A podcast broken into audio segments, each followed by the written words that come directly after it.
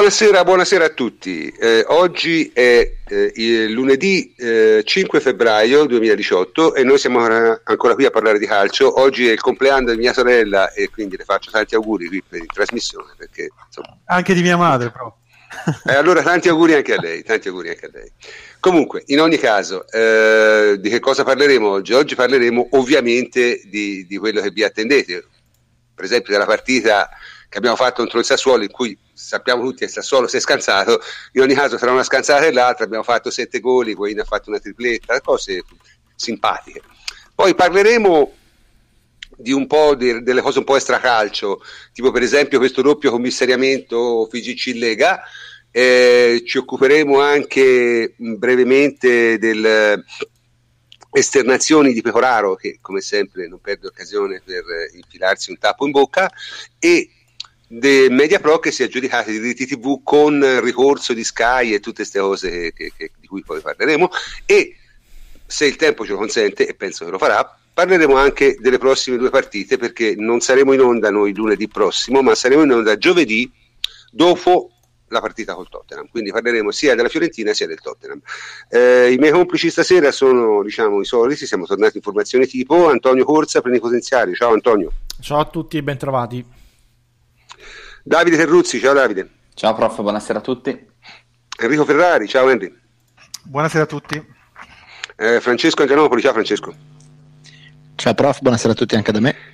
E infine, e ormai il nostro non è più un, un ospite, ormai è un, un commiltone, Jacopo Azzolini. Ciao Jacopo. Ciao prof, buonasera a tutti.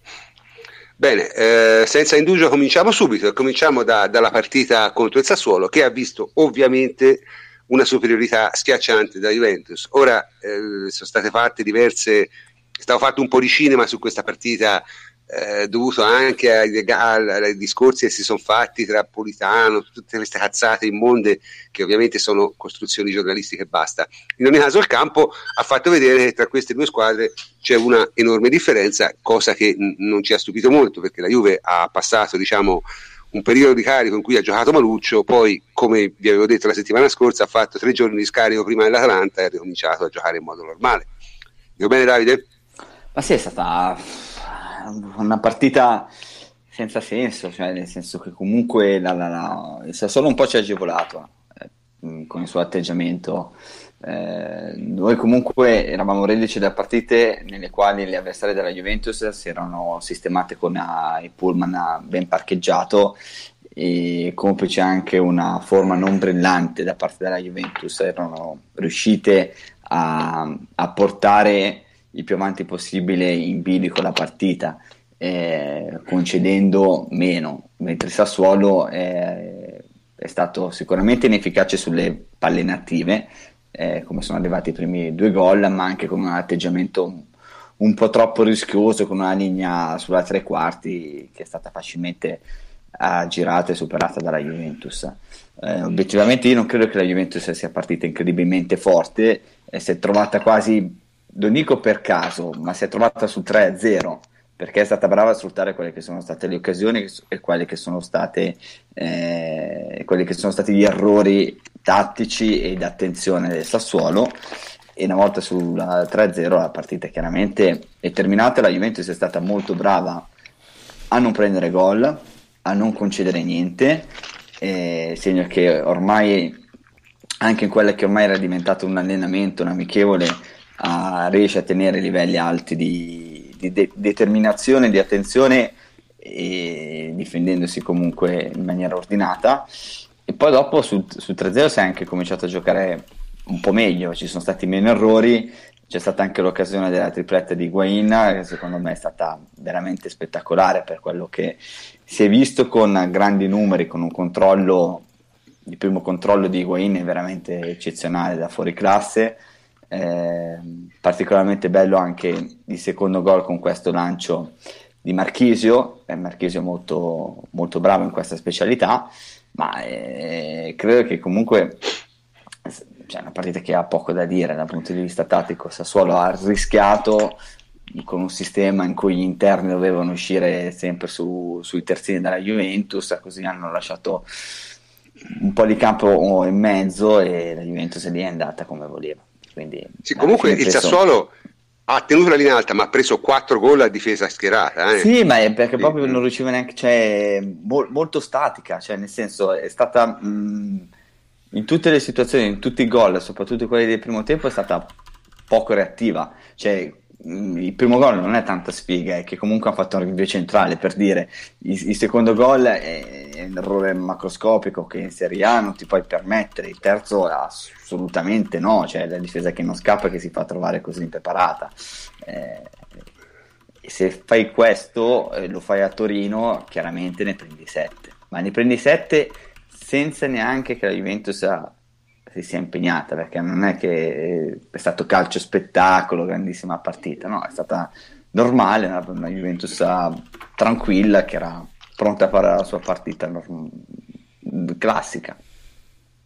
Ma dunque, secondo me la realtà ci sono due ragioni. La prima è che la Juve ha molte, ha molte occasioni, spesso le sbaglia. Eh, ieri sera sono entrate tutte le prime e se alla Juve rientrano le prime 3-4 occasioni vince 5-0, cioè, questo è chiaro. E, e, soprattutto hanno segnato tre gol i centrocampisti, cioè, che alla Juve segnano di rado. In una partita in cui ti fanno tre gol i centrocampisti ne fai 5-6. Questo è, cioè, è, una costante. Quindi dico, io non la trovo, anche perché il Sassuolo, parliamoci chiaro, questi rovesci l'ha sempre avuti cioè, non è la prima volta che si vede il Sassuolo imbarcare, specie fuori casa, e prende 5 secondi per volta, perché è una squadra che va soggetta a, a queste cose qui. Insomma, eh, Davide ha parlato di errori del Sassuolo, ma se te, Henry, secondo te ci sono stati errori? Sì, direi di sì, insomma. Sì, uh, indubbiamente ci sono stati degli errori, uh, delle scelte soprattutto del, dell'allenatore di come impostare la partita, anche se eh, diciamo il piano gara non era male, cioè perché era quello di uh, fare un 4-5-1 in fase di non possesso con i due esterni alti molto stretti, però il problema è l'interpretazione che hanno dato i giocatori in questione alla, alla partita. Troppo offensivi secondo me per andare dietro alle, alle nostre mezze ali o comunque di, uh, a scalare eh, su, su Pjanic, quindi erano pigri in questo. Eh, una difesa secondo me troppo alta e la Juve è andata a nozze perché se poi alla Juve concedi 30-35 metri di campo eh, spalle ai difensori eh, con finalmente un ritrovato che dira dal punto di vista fisico eh, che dira fa due gol tutte le partite se giocano così gli altri eh, quindi secondo me gravi colpe del Sassuolo per il modo di eh, interpretare la partita, però grande merito alla Juve perché diciamo la palla incomincia a girare veloce e, e finalmente forse, lo dico sottovoce, abbiamo eh, capito anche come eh, servire Higuain eh, diciamo anche in un altro modo, ecco. Sì, io sono d'accordo, Henry, quando parli degli errori del Sassuolo, quando dici che gli attaccanti sono stati pigri, però secondo me un pochino era anche una volontà di Iachini. È stato secondo, uno dei pochissimi allenatori di una provinciale venuto allo stadium che ha chiesto agli attaccanti praticamente un supporto abbastanza ridotto in fase di non possesso perché dovevano sì schermare Pjanic però quando la Juve alzava il baricentro restavano molto alti proprio perché volevano appena recuperata palla cercare di verticalizzare subito, però ha finito con l'allungare il Sassuolo che si è difeso a volte con solo sette uomini e la Juve è arrivata in porta con grande facilità. Sì, sem- sembra essere un po' questa la, la, la, costante, cioè contro la Juve ti devi difendere con 8-9 giocatori, se no non, non, non, la tieni molto semplicemente. Sì, ma si era Perché... già visto l'anno scorso, per, per dire quando avevamo fatto con il Palermo, cioè, devi fare densità centrale, stare bassi e fare densità centrale. Questo è quello che puoi fare. E puoi essere molto aggressivo. Se lasci spazio alla Juventus, eh, ti fa male. Cioè, la Juventus è in grado di sviluppare un gioco diretto, aperto, mh, mm, con le sue capacità tecniche e ti ribalta il fronte in pochissimo, non ti accorgi e c'è il gol o hai un'occasione. Eh, subito c'è stato comunque il tiro di che dire dal limite per dire. Eh, andare così a Torino è, è un atteggiamento che non ti puoi permettere. Non si possono permettere le grandi squadre, figuriamoci il Sassuolo. Ecco, secondo voi perché il Sassuolo ha fatto questo tipo di scelta? Ma probabilmente per come ha detto Jacopo prima, cioè nel senso che magari pensava di, di, di la, lavorare meglio con la linea difensiva facendo un elastico più efficace, di recuperare palla a centrocampo con uh, un buon pressing degli interni e poi dopo di sviluppare subito un contropiede. Ma Però poi secondo me il Sassuolo... è, è, è troppo teorico, cioè non, non funziona il Sassuolo è anche semplicemente abbastanza allo sbando nelle ultime settimane. Eh. Non è che abbia sì, una chiarissima idea di, di, cosa voglia fare in generale eh, come squadra di calcio. Era, aveva fatto qualche buon risultato nei mesi scorsi dopo, dopo il cambio di allenatore, ma è passato con l'entusiasmo lì. È una squadra veramente tatticamente allo sbando. Quindi non so nemmeno io cosa cercassero di fare o se avessero un piano partita ben definito, semplicemente sono arrivati alla, alla rinfusa. Ecco. Vabbè, poi, poi, per fare, sì, poi, per fare, quella partita, eh, quel tipo di partita, devi avere una linea difensiva che lavora benissimo. Invece loro erano sempre messi male, uno sopra, uno sotto, soprattutto i due centrali, male con i terzini. Cioè una, Ma io, io credo comunque questo sia, mai.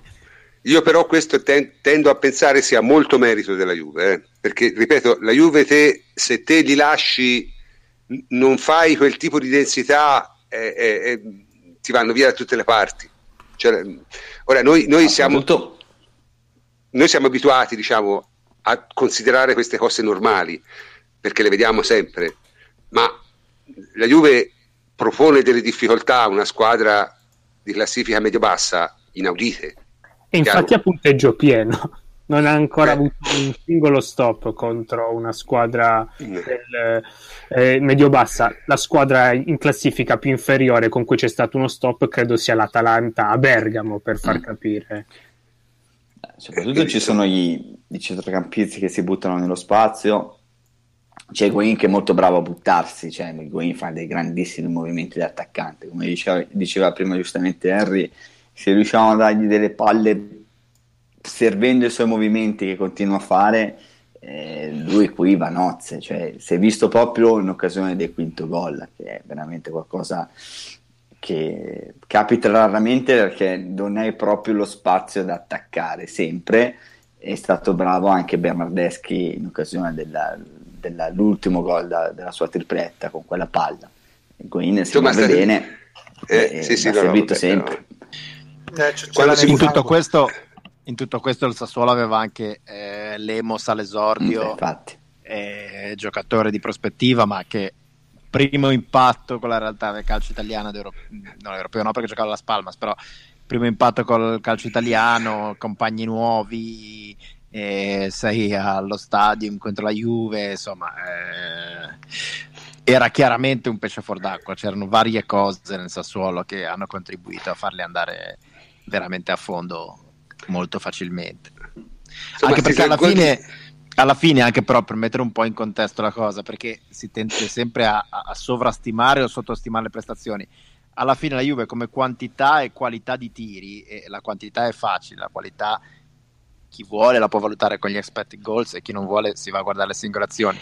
Alla fine la Juve non ha fatto molto di diverso di quello che ha creato per dire contro la Roma nei primi 75 minuti solo che lì eh, hai sbagliato delle occasioni, sono stati bravi loro in altre e qui hai segnato sempre, e, però poteva essere, non dico un 7-0, ma un 3-4-0 Juve-Roma e poteva essere un 2-0 con tante occasioni sprecate questo, ecco, la Juve comunque... Infatti, il paradosso di questo risultato rotondo è che magari può lasciare intuire una partita fuori anormale, invece è stata la solita Juve che semplicemente... Esatto sì, che semplicemente ha segnato invece di sbagliare tre gol o quattro come al solito l'ha messi dentro.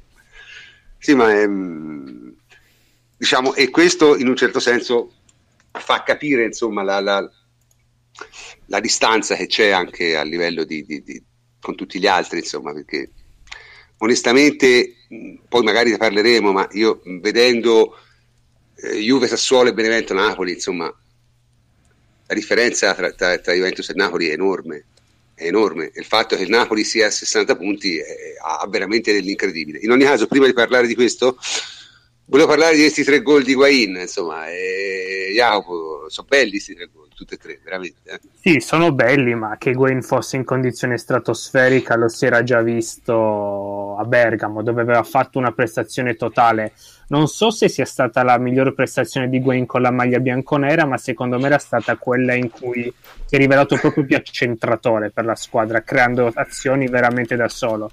Sì, col Sassuolo, come, ha detto, come si è detto correttamente prima, con la linea alta, il Sassuolo che di fatto ha smesso la partita finita dopo la prima parte di gara, ha avuto la profondità da aggredire, cosa che non gli succede sovente e si è trovato di fronte anche avversari mh, insomma censurabili come appunto un, uno, uno, sciagurato Lemos e ha realizzato la sua prima tripletta in bianco-nero gol comunque gli fanno bene anche per il morale come ho già detto in altre puntate secondo me è da Higuain che cioè i miglioramenti nel 4-3-3 passano appunto proprio da Higuain anche contro difese più chiuse anche in diverse tipologie di partita la Juve dovrà secondo me essere in grado di beccarlo un po' meglio sotto porta. Higuain ha giocato grandi partite, secondo me col raccordo centrale che manca è lì che la Juve deve un pochino compiere un nuovo salto di qualità, secondo me, aumentare la sua pericolosità sotto porta. Le prestazioni di Guay non sono mai state negative in assoluto,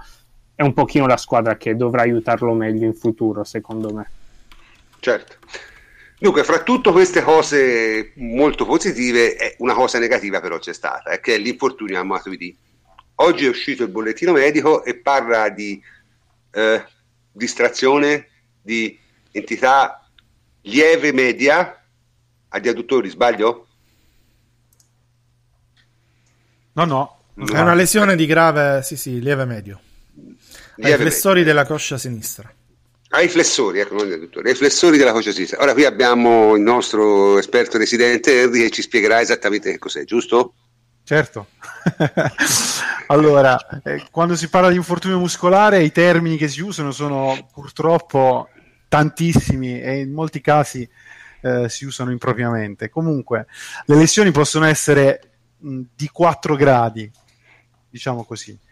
Eh, la lesione di secondo grado eh, di cui si parla per, per Matuidi è una lesione. Primo, pre... primo barra secondo, diciamo.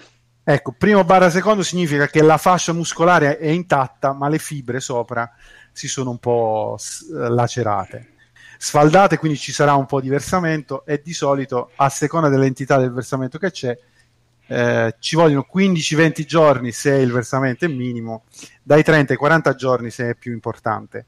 Adesso sicuramente l'esame strumentale eh, non ci ha detto tutto perché eh, vuol dire che se hanno detto tra primo e secondo vuol dire che non hanno ben visto, devono aspettare un po' e quindi tra un paio di giorni, dopo 48 ore, sapremo esattamente se è un primo o un secondo grado. Eh, io temo che sia più un secondo grado perché se non sono riusciti a vederlo vuol dire che c'è un po' più di versamento. Mm, questo è eh, è l'infortunio, è la descrizione dell'infortunio muscolare. Poi i flessori è, è un classico, non dipende dalla preparazione, non dipende, non dipende, da nulla, dipende da un sovraccarico sicuramente muscolare che in quel dato momento si è verificato eh, e può capitare a tutti i, gli atleti. No? Dice, certo, perché, certo. Non capita, perché, Non capita, al Napoli? No, perché la domanda eh, ce la fanno non capita al Napoli perché magari il Napoli ha un altro modo di, eh, di affrontare la preparazione atletica eh, che non ha eh, strappi come abbiamo spiegato tante volte, non prevede picchi nella, appunto di, della prestazione e quindi eh, si va meno incontro a infortuni muscolari, però diciamo la prestazione eh, è meno efficace Globalmente mi piace, soprattutto poi va anche considerato il, che i tipi fisici dei giocatori del Napoli sono estremamente diversi dai nostri, eh? parliamoci chiaro, anche questo insomma va. Eh sì, sì, sì, assolutamente, assolutamente. Loro sono, hanno molti brevelini, però eh, dal punto di vista muscolare, eh, se tu il muscolo non lo sovraccarichi mai, eh, il muscolo va a nozze, no? Cioè, mm-hmm. è tonico, è allenato e sta sempre bene. Eh, però non gli puoi dare quell'intensità che magari prova a fare, prova a dare la Juve. Ma, sa, sai, il problema è il solito discorso. È il, il, l'unico giudice sono i risultati. Quindi se, eh, se i risultati ti danno ragione, hai ragione, altrimenti hai torto. Però no, certo, danno... certo, ma, cioè, ma, banalmente, se io non mi infortunio, ma vado piano e non mi infortunio. Certo. Eh, per un periodo della stagione vado molto piano, non becco infortuni, eh, ma vado piano. Eh, mentre dall'altra parte vado molto forte, rischio di prendere qualche infortunio, eh, però magari vinco le partite. Sono, sono, cose. Comunque, senti, ora dobbiamo parlare dell'infortunio. Parliamo anche un attimo com- come la risolviamo questa assenza di Matuidi, che Matuidi non ci sarà per un mese, diciamo, globalmente. Eh, cioè, can- secondo te che... I candidati sono Marchisio e Bentancur, ovviamente, anche se c'è eh, Sturaro, ma mm, io credo che sarà uno dei due.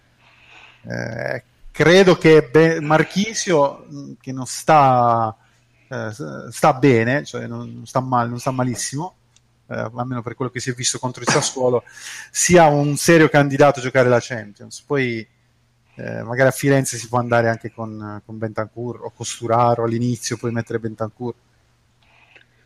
Sì, Beh, noi, sì? scusa, prof, noi in questo momento siamo sempre andati con il centrocampo a 3 con Pianici, Matteo Di Chedira.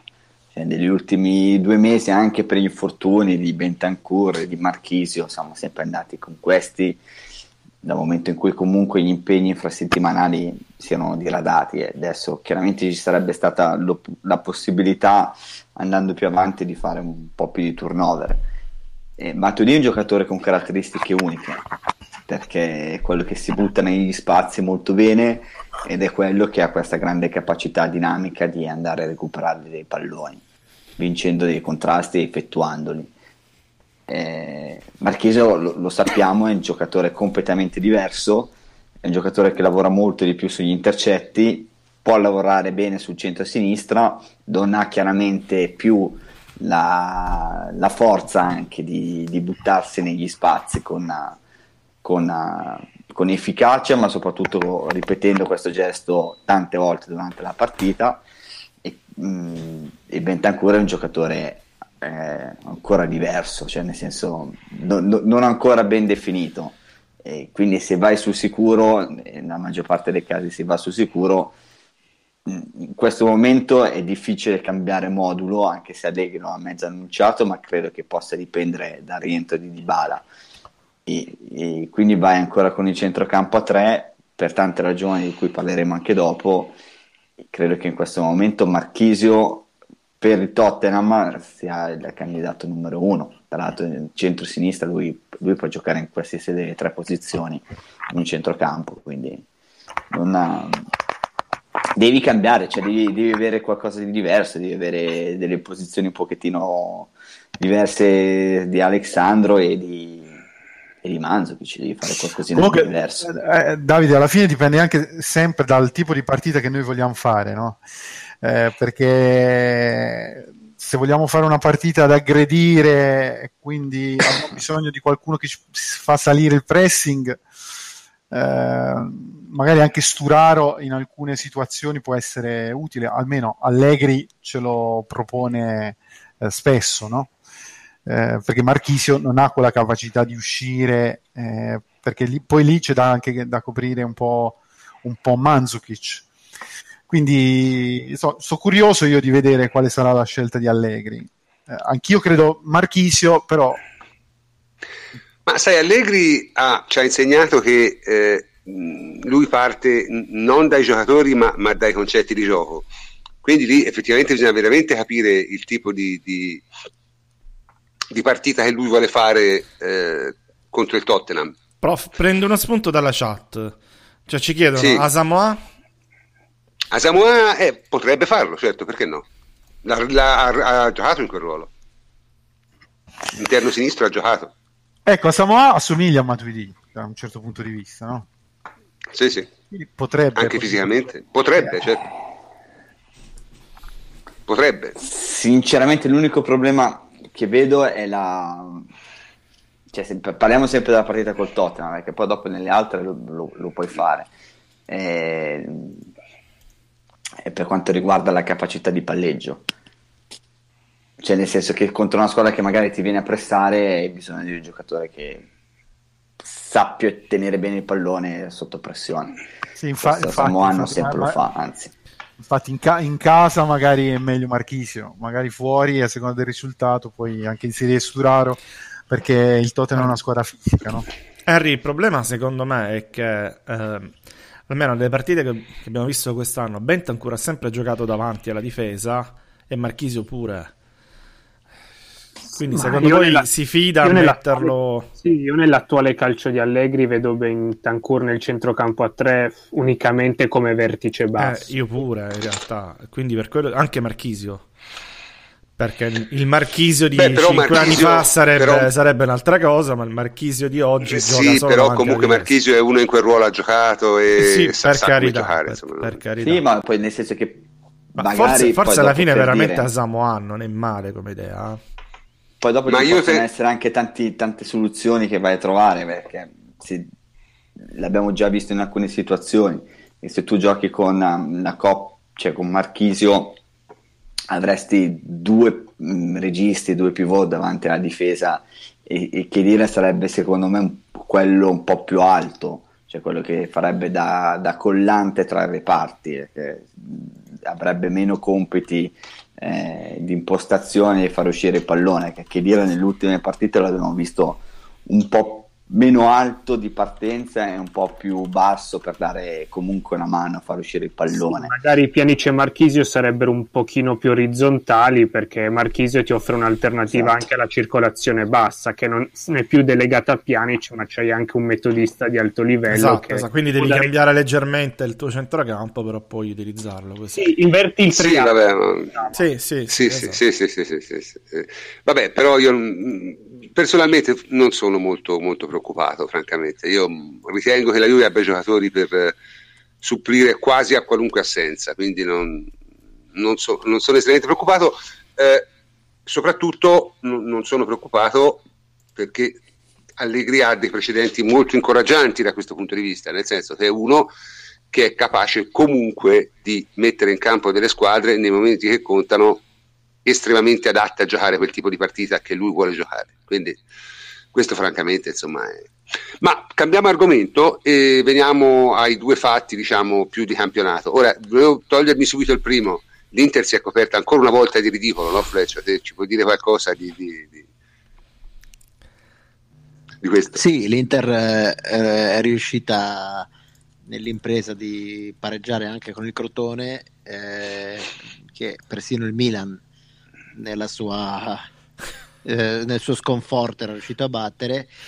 E L'Inter è una squadra sull'orlo di una crisi di nervi da un punto di vista emotivo prima ancora che tecnico.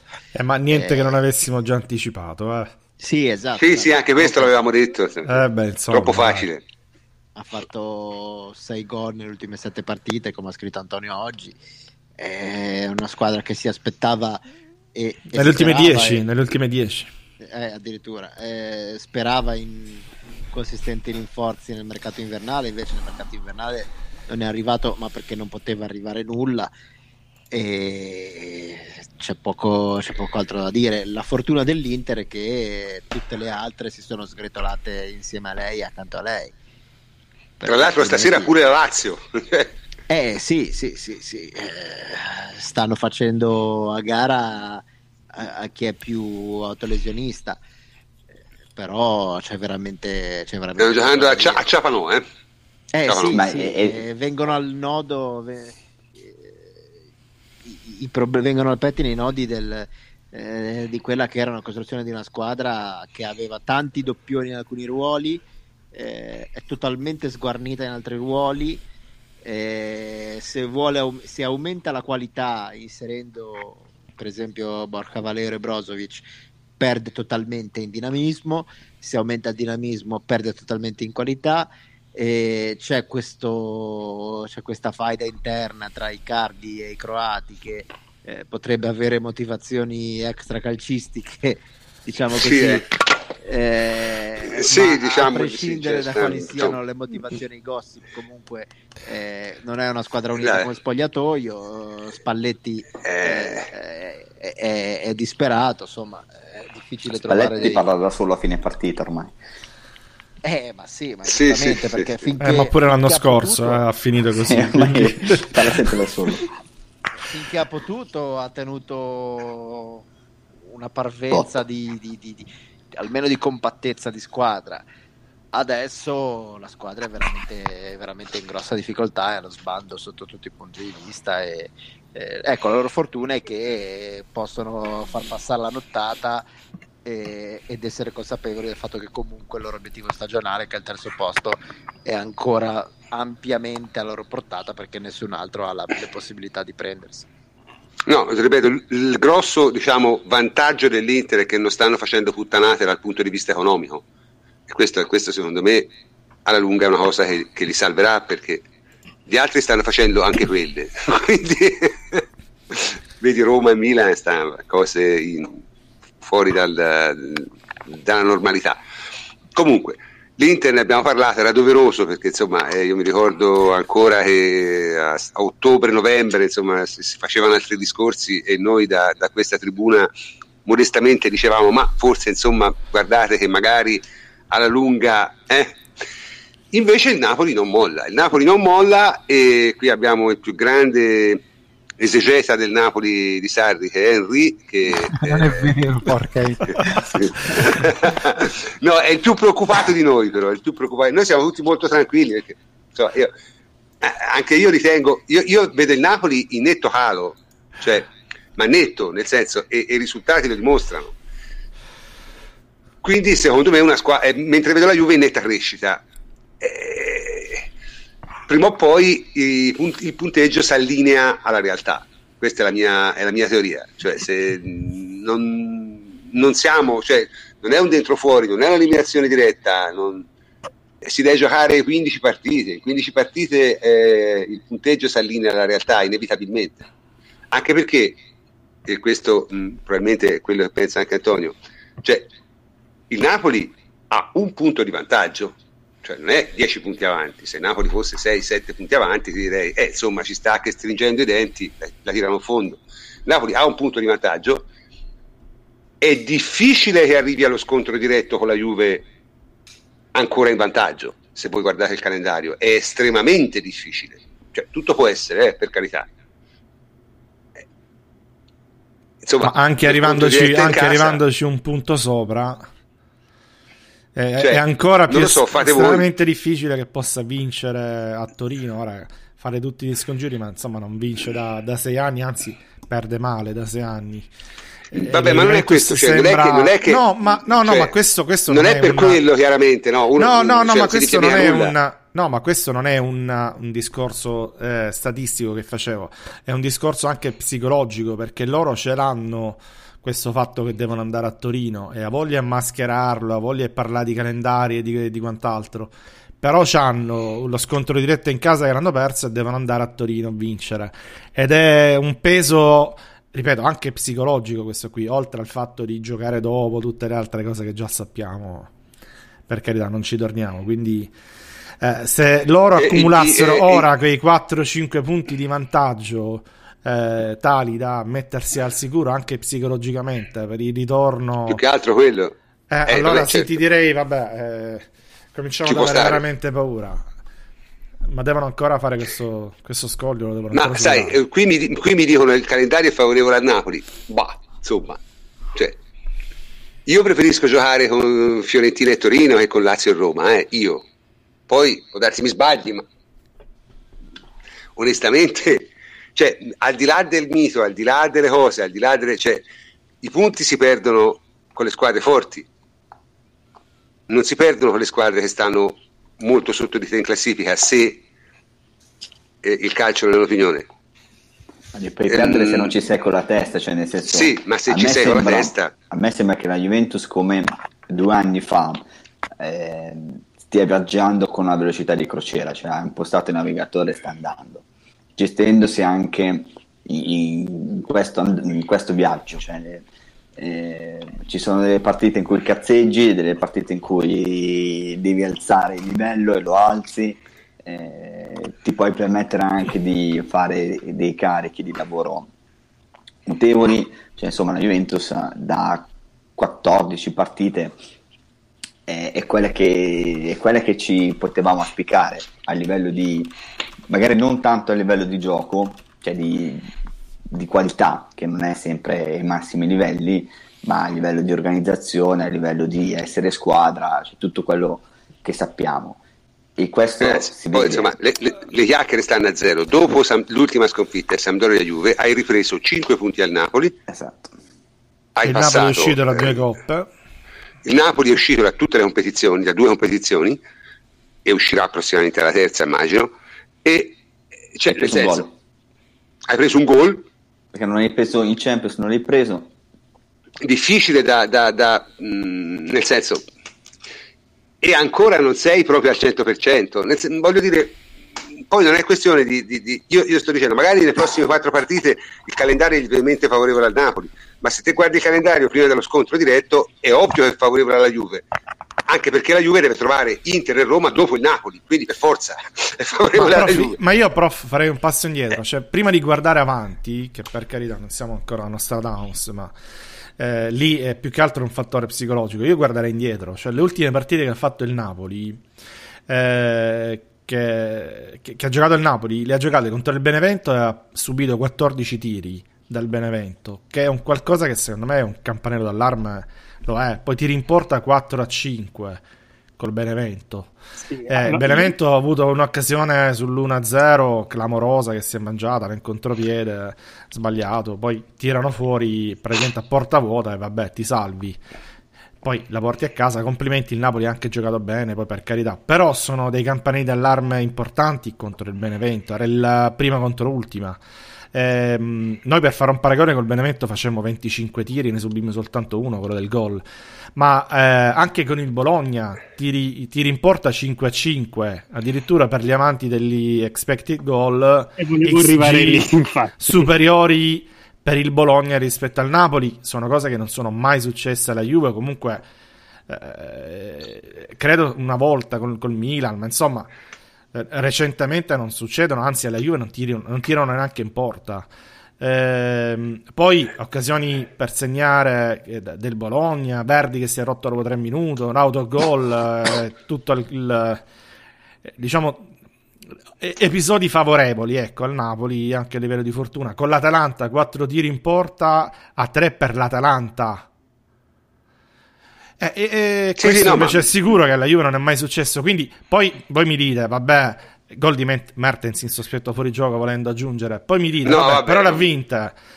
Eh, aspetta, in Coppa Italia poi sono usciti male con l'Atalanta e con questo abbiamo completato il 2018 del Napoli. Ecco, questo è il 2018 del Napoli.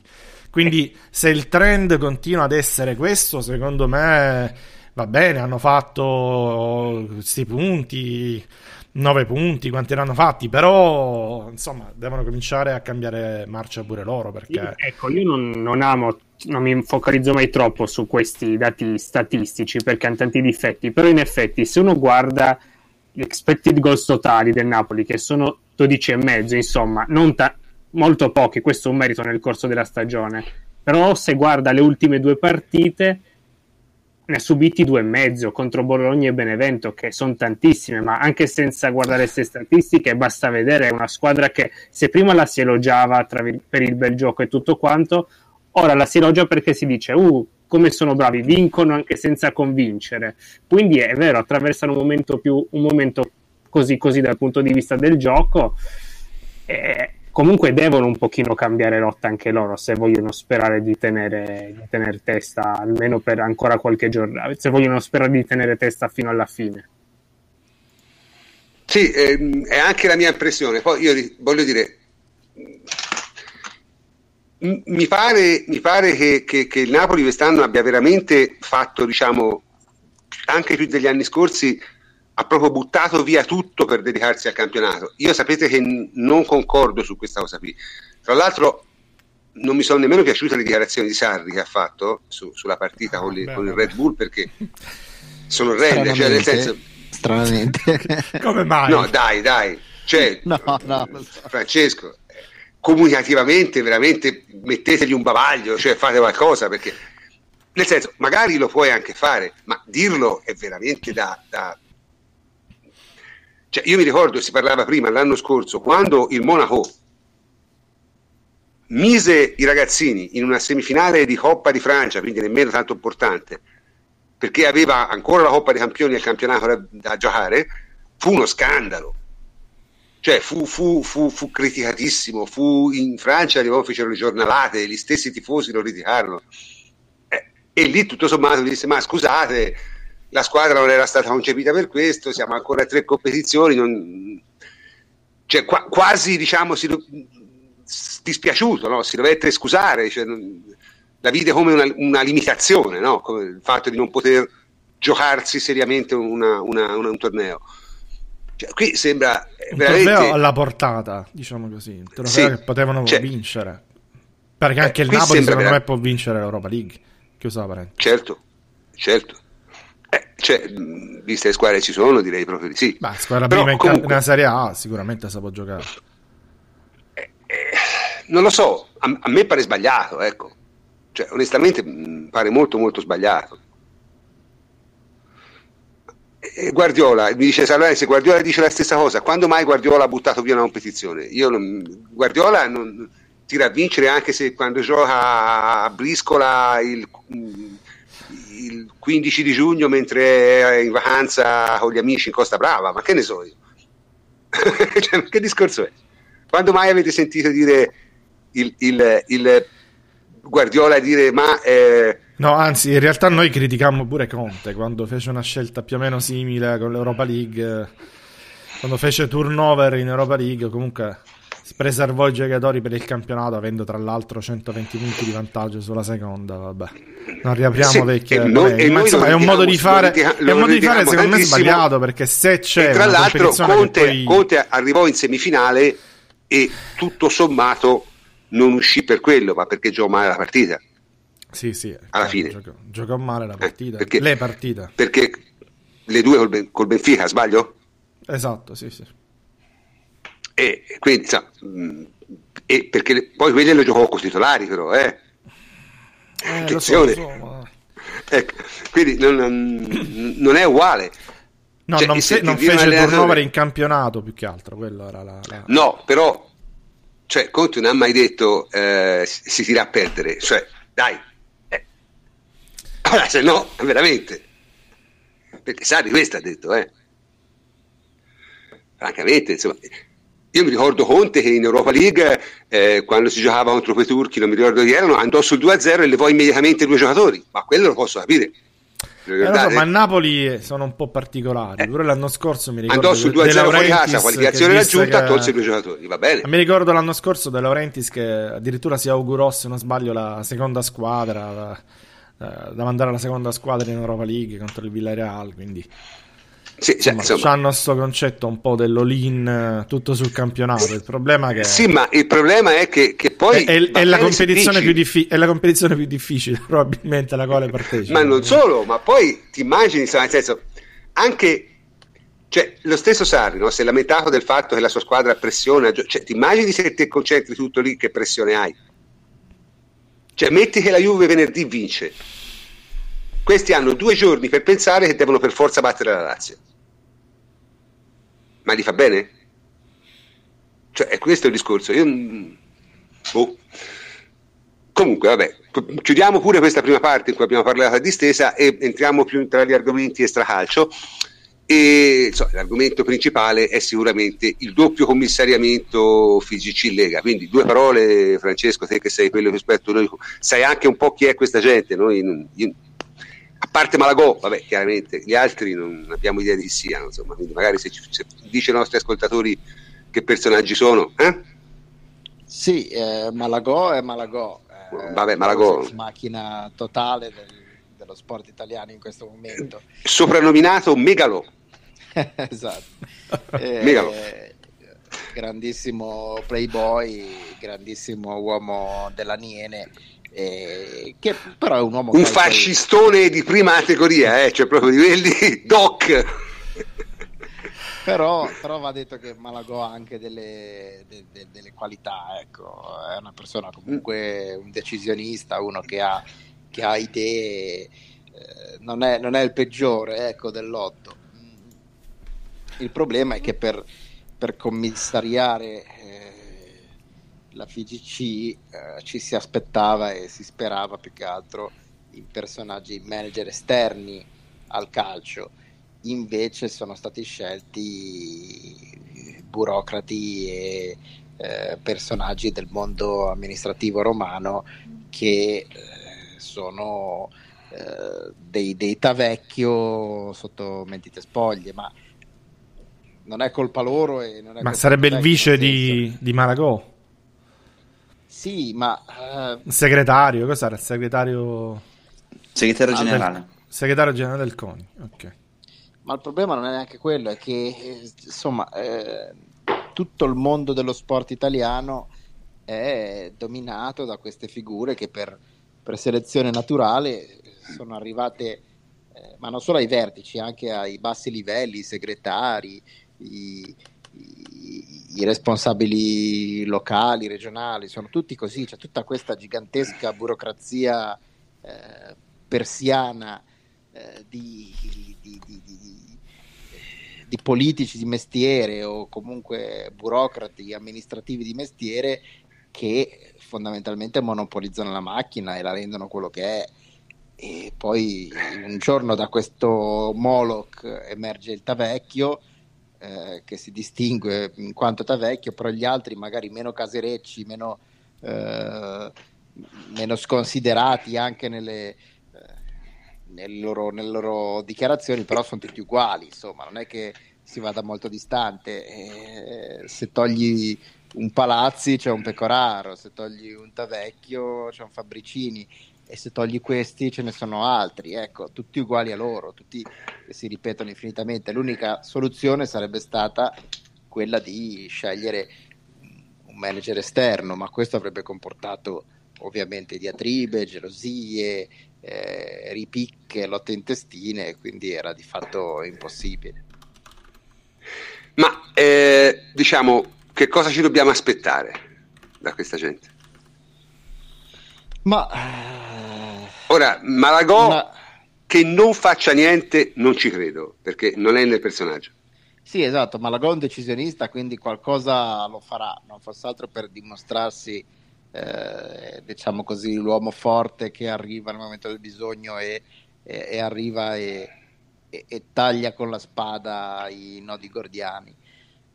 Poi in concreto quanto questo possa essere oh, strategico e, quanto invece sia un po' estemporaneo, ecco, eh, ne dubito, perché non c'è, non c'è, una visione d'insieme, non c'è nessuno che abbia eh, un, un piano diciamo così, eh, a lungo termine per il calcio italiano. Poi il problema è questo, non i nomi, non i Costa Curta, non i Fabricini, non i Tavecchio, è che si, si va, si naviga a vista e, e, nessuno ha un piano complessivo a lungo termine di cosa fare del calcio italiano. Si fa un palliativo qua, si sistema, si mette una pezza lì e, e si va avanti. E il problema fondamentalmente è questo, non le persone ma il sistema in sé che non, ha, non sa dove andare. Bene, cioè, diciamo che se ci volevi deprimere ci sei perfettamente riuscito, ma d'altronde è, è, è quello che è. Così, è così. È così. È così cioè, la parte no. divertente è che cioè, possiamo tirarci sul morale quando vediamo le interviste di Tavecchio e quello ci, ci, ci, ci, rallegra, ma poi quando si parla di, di serio uh, management sportivo la situazione è questa qua. Cioè, paradossalmente il salvatore della patria avrebbe potuto essere soltanto un personaggio tipo Galliani, che lui sì che è un manager, però è Galliani, cioè faccio per dire, quando, quando Galliani è l'opzione più competente che hai a tua disposizione, è, è l'unica forse opzione di vera competenza che hai. E sono cazzi da cagare. E, e, capisci che il resto è abbastanza deprimente. Oh, a proposito di deprimenti, eh, ho visto ora un tweet di Variale appena fatto. Dice, no, una... per favore. No, no, no, questa è carina. Un'altra sconfitta del Chelsea come quella di stasera e Conte si libera per ritorno in nazionale. Mamma mia, mamma mia.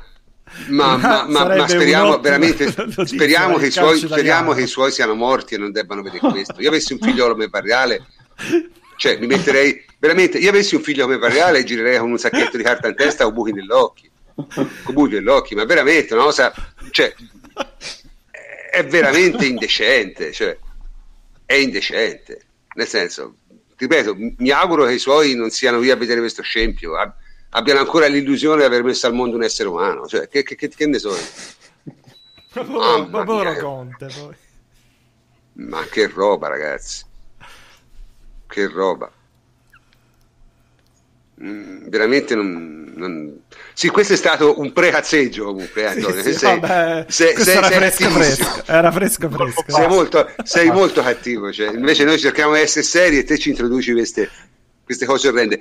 Per rimanere alle cose serie, c'è stata anche un'altra cosa, diciamo, che anche questa forse sarebbe da cazzeggio, però forse meno perché in realtà è seria.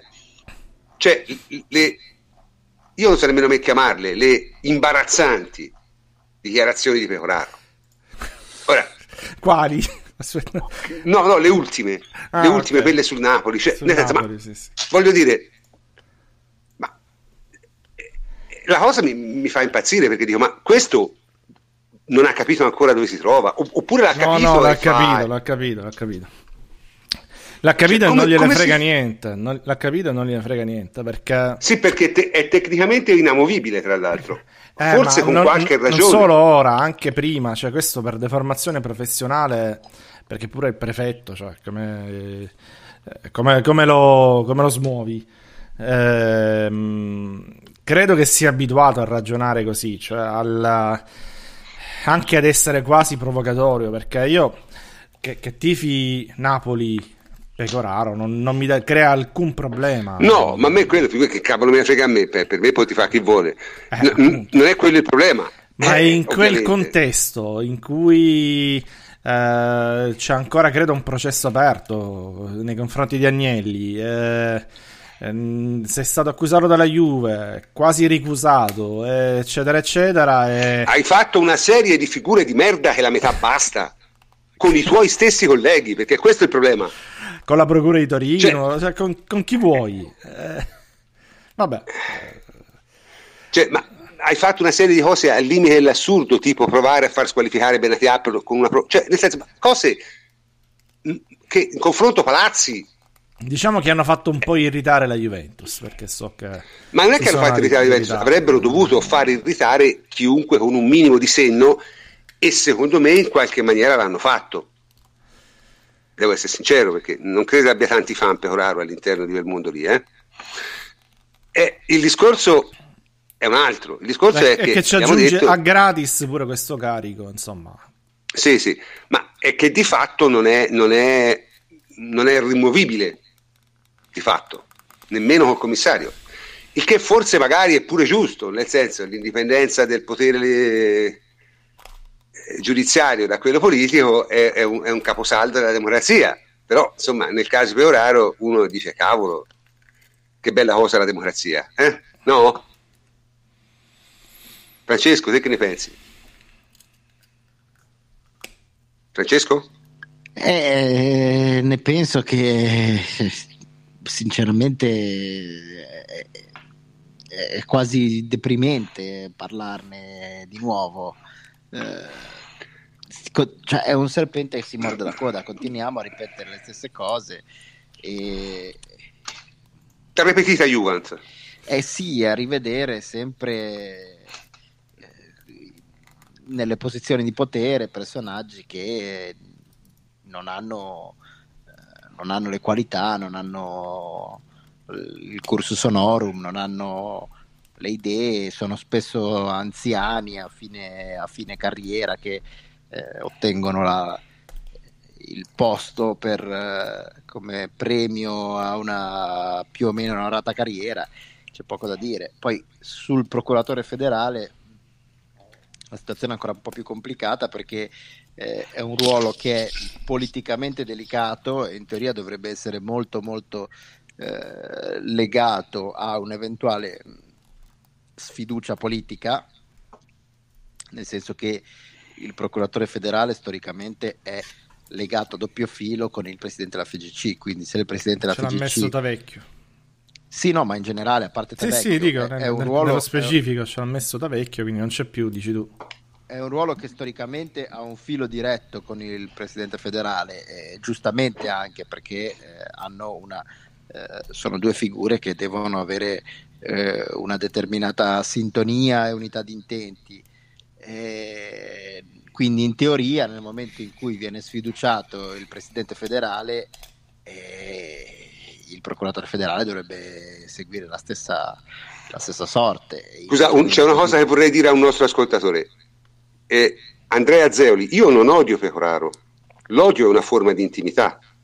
Io lo disprezzo, è un po' diverso. Vabbè, ma, ma, al di là, no, al di, là nessuno, di questo, ma ness- nessuno, il problema è questo: nessuno apprezza Pecoraro, ma nessuno eh. apprezza Pecoraro, eh, nessuno dei suoi, nessuno in FGC, nessuno eh, nell'ambiente da cui proviene, cioè, non è lì per meriti o per sua brillantezza personale, è lì per un determinato cursus honorum che a un certo punto eh, ti porta in quella posizione dopo averne ricoperte eh, molte altre. E poi però è, è il, il, paradosso eh, del cursus honorum perché a Roma il cursus honorum ti portava eh, se seguivi la, la, la, gavetta ti portava a determinate vette e poi in quelle vette avevi un anno di tempo per fare bene e mettere fino in cascina, se no saltavi e eh, eh, sì. poi eh, venivi fatto fuori e venivi trascinato in tribunale o peggio. Eh, qui quando arrivi in vetta al corso sonoro un poi diventi intoccabile e diventi anche eh, più solido di, stessi, delle stesse persone che ti hanno messo lì e ti hanno permesso di arrivare lì, quindi la, la, la, la posizione di potere raggiunta mantiene se stessa e si autoalimenta anche quando cadono tutti i pilastri che sorreggevano. È una situazione, ripeto, sconfortante. Sì, abbastanza. Comunque, in questo, ovviamente, perché in Italia tutto comincia come una tragedia, ma si conclude in farsa, perché eh, noi siamo il paese delle farse, eh, c'è stata quella dei diritti TV. Ora, Antonio, spiegacela brevemente, perché anche questa è carina, dai. Cioè, al solito allora, gara di Rutti incredibile. Eh, no? eh, vabbè. Allora, guarda, l'assemblea della Lega che si è riunita oggi eh, ha aperto la busta con il pacchetto Global, quello tutto compreso, ehm, da, che sarà presentata da, da MediaPro. Eh, MediaPro sarebbe un colosso spagnolo. Io ho sentito la nostra amica Alessandra Roversi prima, mi diceva che è un colosso eh, nel vero senso del termine, cioè hanno un sacco di soldi questi qui, fanno un sacco di investimenti, quindi eh, non sono gli ultimi arrivati. Insomma. È un'offerta credibile, i soldi ce li hanno. Eh, comunque MediaPro è stato considerato, tra virgolette, dico virgolette perché poi ci ritorniamo, intermediario indipendente e quindi per questo ha potuto fare questa offerta per il pacchetto omnicomprensivo global. Eh, nella busta c'ha eh, scritto la cifra 1 miliardo 50 milioni e 1000 euro ovvero 1000 euro sopra il prezzo minimo che era stato richiesto poi per uh, aggiudicare questo pacchetto global. Quindi questi 1000 euro in più ehm, si sono aggiudicati sostanzialmente il calcio in Italia. Ehm, che ha fatto poi l'assemblea ha comunicato l'esito al garante della concorrenza come si chiama del mercato eh, ora aspetta l'ok per assegnare poi definitivamente i diritti tv del, dire, del triennio 2018-2021 Cosa è successo? È successo che Sky ha subito presentato un ricorso proprio al garante e ha contestato il fatto che MediaPro fosse un intermediario indipendente, cioè per Sky non lo era. Perché eh, per, secondo Sky invece era un vero e proprio operatore della comunicazione concorrente, quindi in quanto tale avrebbe dovuto partecipare insieme a Sky a Mediaset al bando eh, quello normale, tra virgolette, con la divisione dei vari pacchetti, eccetera. Detto questo, l'intenzione di MediaPro, eh, infatti, qual è? Quella di creare, questo hanno detto loro, riportano alcuni organi di stampa, eccetera, e lo contesta Sky, quello di creare un canale della Lega, quindi un canale che possa eh, trasmettere l'intero pacchetto e quindi valorizzare così ancora di più il prodotto della Serie A, questo è quello che vogliono fare loro, renderlo riconoscibile modello Premier, eh, dare la possibilità appunto di ehm, avere tutti, eh, tutte le partite in mano ai eh, consumatori, diciamo così, senza spezzatini o mm, eh, divisioni in, varie, in vari canali. In alternativa non dovessero riuscirci, perché poi c'è Sky che dice che non si può fare, Ehm, l'alternativa sarebbe quella di vendere poi con trattative private eh, questi diritti, eh, il pacchetto intero della Serie A a eh, Sky, Mediaset ed eventuali altri soggetti. Ad esempio, si fa il nome di Amazon tra questi che potrebbe collaborare. Ehm, mm. Per quanto riguarda, vedremo quindi come andrà a finire. Per quanto riguarda le istituzioni, cioè sia Nicoletti, che è uno dei vicecommissari eh, nominati per la Lega A, tra parentesi, eh, il commissario della Lega A è Malagò, non l'avevamo detto prima, ma insomma. Certo. Eh, e lui, sia Fabricini, che invece abbiamo nominato il commissario della straordinaria della FIGC, hanno esultato. Ehm, lo ha fatto anche Malagò, che ha seguito la vicenda via telefono, l'apertura delle buste. Infront ha accusato Sky eh, dicendo che bisogna saper perdere. Mediapro ha accusato tutto il mondo dicendo che eh, insomma, loro sono, la loro offerta fosse un'offerta migliore, eccetera, eccetera. Eh, la situazione gara di Rutti, insomma, gara, gara di Rutti, la situazione è che verrà risolta probabilmente dal garante che a questo punto dovrà rendere valida o meno eh, l'offerta. Quindi siamo ancora in, in, ballo da questo punto di vista e poi vedremo che succederà. Cioè, in ogni caso, mh, alla fine le partite in ogni caso, in ogni caso siamo a febbraio. Eh. Su Sky. In, in, ogni caso, no, dico, in ogni caso siamo a febbraio. Eh, la cosa tragica di tutta questa vicenda è che, ad esempio, l'ultimo contratto che abbiamo fatto, quello che sta per scadere, lo firmammo un anno prima della, della scadenza. E quindi quello che significa? Significa che tu permetti ai club poi di ehm, conoscere quelle che saranno le entrate precisamente, no? quelle che saranno le entrate ehm, mm-hmm. della stagione successiva e quindi investire sul mercato, fare investimenti, eccetera, eccetera.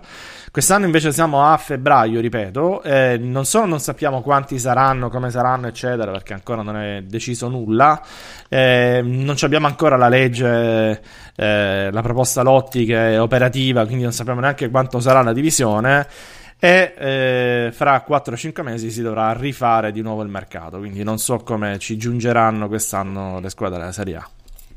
Beh, quelle ovviamente la Juve non dovrebbe avere comunque problemi per ovvi motivi, perché No, la Juve non dovrebbe in teoria avere problemi, anche se possono ballare belle cifre eh, anche.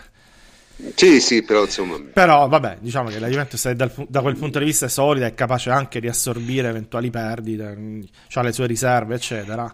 Però tu capisci che squadre neopromosse, eccetera, che non sanno come muoversi, è un po'. In, un po Beh, ma è Sarà divertente, sarà divertente. Vabbè, è, un altro, è, un altro, disastro del calcio italiano che possiamo Sì, sì, vabbè, ma tanto. Perché, e soprattutto ricordiamoci, non scordiamocelo mai, che la ragione per cui i diritti costano poco è che perché la Juventus gioca troppo difensiva. Ah, perché? Cioè, il record di... No, avendo il record di gol segnati nel campionato, eh. No, perché c'è, ma perché gioca con la... che si scansano? Eh, perché si scansano, cioè. Eh, vabbè, comunque so, sono quelle cose simpatiche, noi ci, ci, piace, ci piace ricordarcele. Eh, ogni tanto facciamo lo stato dell'arte, de, della situazione. No, ma sarà, no, ma ripeto, ci deprimiamo sarà una, una tragedia. Andiamo avanti. Sarà una tragedia quando cominceremo ad avere torto. Mm, ma insomma, per ora è difficile avere torto, ecco, nel senso diciamo che abbiamo avversari con cui è molto molto facile vincere, non dico solo dal punto di vista sportivo, ma anche da altri punti di vista, insomma, è tutto largamente prevedibile quello che succede.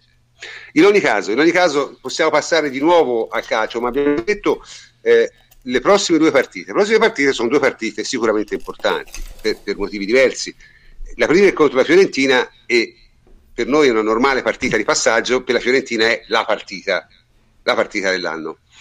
Non lo sappiamo, eh, non ci fa una grande impressione, non ce l'ha mai fatta, andremo a giocare al solito modo e vabbè, come quel che sarà sarà. E poi abbiamo invece la sfida in casa con il Tottenham. Allora, parleremo di queste due partite. Sulla Fiorentina abbiamo un contributo audio di, del nostro Michele Tossani che come sentirete dall'accento insomma è, è toscano, quindi le cose della Fiorentina le conosce piuttosto bene. La regia può mandare, Antonio. Ciao a tutti, eh, che cosa vi devo dire? La partita con la Fiorentina non può certo impensierire la Juventus, soprattutto la Fiorentina delle ultime partite, quella che ha perso malamente a Genova contro la Sampdoria o quella che si è fatta travolgere in casa anche tatticamente dal Verona di Pecchia, ripeto dal Verona di Pecchia, ma nemmeno quella che ieri ha vinto a Bologna al termine di una partita scadente fra due squadre mediocri. L'unica cosa che potrebbe impensierire la Juventus è un po' la grinta e la foga che i Viola metteranno perché per la Fiorentina questa è la partita della stagione e quella che può dare un senso a tutta la stagione. Dal punto di vista tecnico-tattico la, la Fiorentina di Pioli è una squadra estremamente verticale che ha difficoltà ad affrontare le difese chiuse, ma questo non sarà il caso della partita contro la Juventus, perché saranno i bianconeri a fare la partita. Ed è una squadra che punta molto sui cross. Se guardate le statistiche potete vedere che dopo l'Inter e la Roma la squadra che crossa, che effettua il maggior numero di cross in campionato in Serie A è proprio la Fiorentina di Fioli, anche se i cross sono spesso imprecisi. Il giocatore da tenere d'occhio sarà ovviamente Chiesa forse anche Terò se dovesse ritrovare la forma che ha perduto nelle ultime partite, tant'è vero che ieri Pioli contro il Bologna l'ha messo in panchina. Chiesa, un giocatore che ancora deve, deve crescere, deve dimostrare il suo valore, ma che ha buone qualità.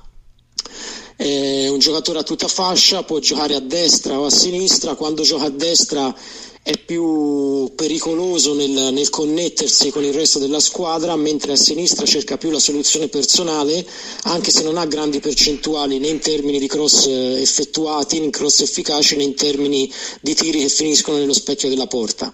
Un punto a favore della, della Juventus, un altro punto a favore della Juventus eh, è la debolezza della Fiorentina sui calci piazzati e la probabile assenza di Laurini che potrebbe costringere Pioli a schierare come, come terzino destro eh, Gaspar che vi ricordate nella partita di andata praticamente risolse la partita in favore della Juventus con, sue, con la sua non marcatura su, su Manzovic. Non è da escludere però il ricorso alla difesa a 3 anche perché l'ambiente qui sta pompando la, la pres- dopo la prestazione di Bologna la figura di, di Milenkovic e quindi non escluderei il ricorso alla difesa a 3 con Vitor Ugo, Astori e Milenkovic come centrali difensivi. Comunque sia nulla che può impensierire inserire più di tanto l'attacco della Juventus. Bene, ringraziamo Michele di questo intervento, è stato molto molto esauriente. Io comincio a dire la mia e dico che la Juventus di solito viene messa in difficoltà da squadre che sono intelligenti e tecniche. Squadre che vanno fuori giri di solito non, non la impensieriscono molto, vedi il Torino di quasi sempre. Insomma. Quindi se la Fiorentina farà una partita di foga, di coso, di gara, eh, mh, è destinata a buscarne sode. Se invece dovesse fare una partita di difesa intelligente, ci potrebbe mettere in difficoltà. Questa è la mia impressione. Voi che ne pensate? Jacopo.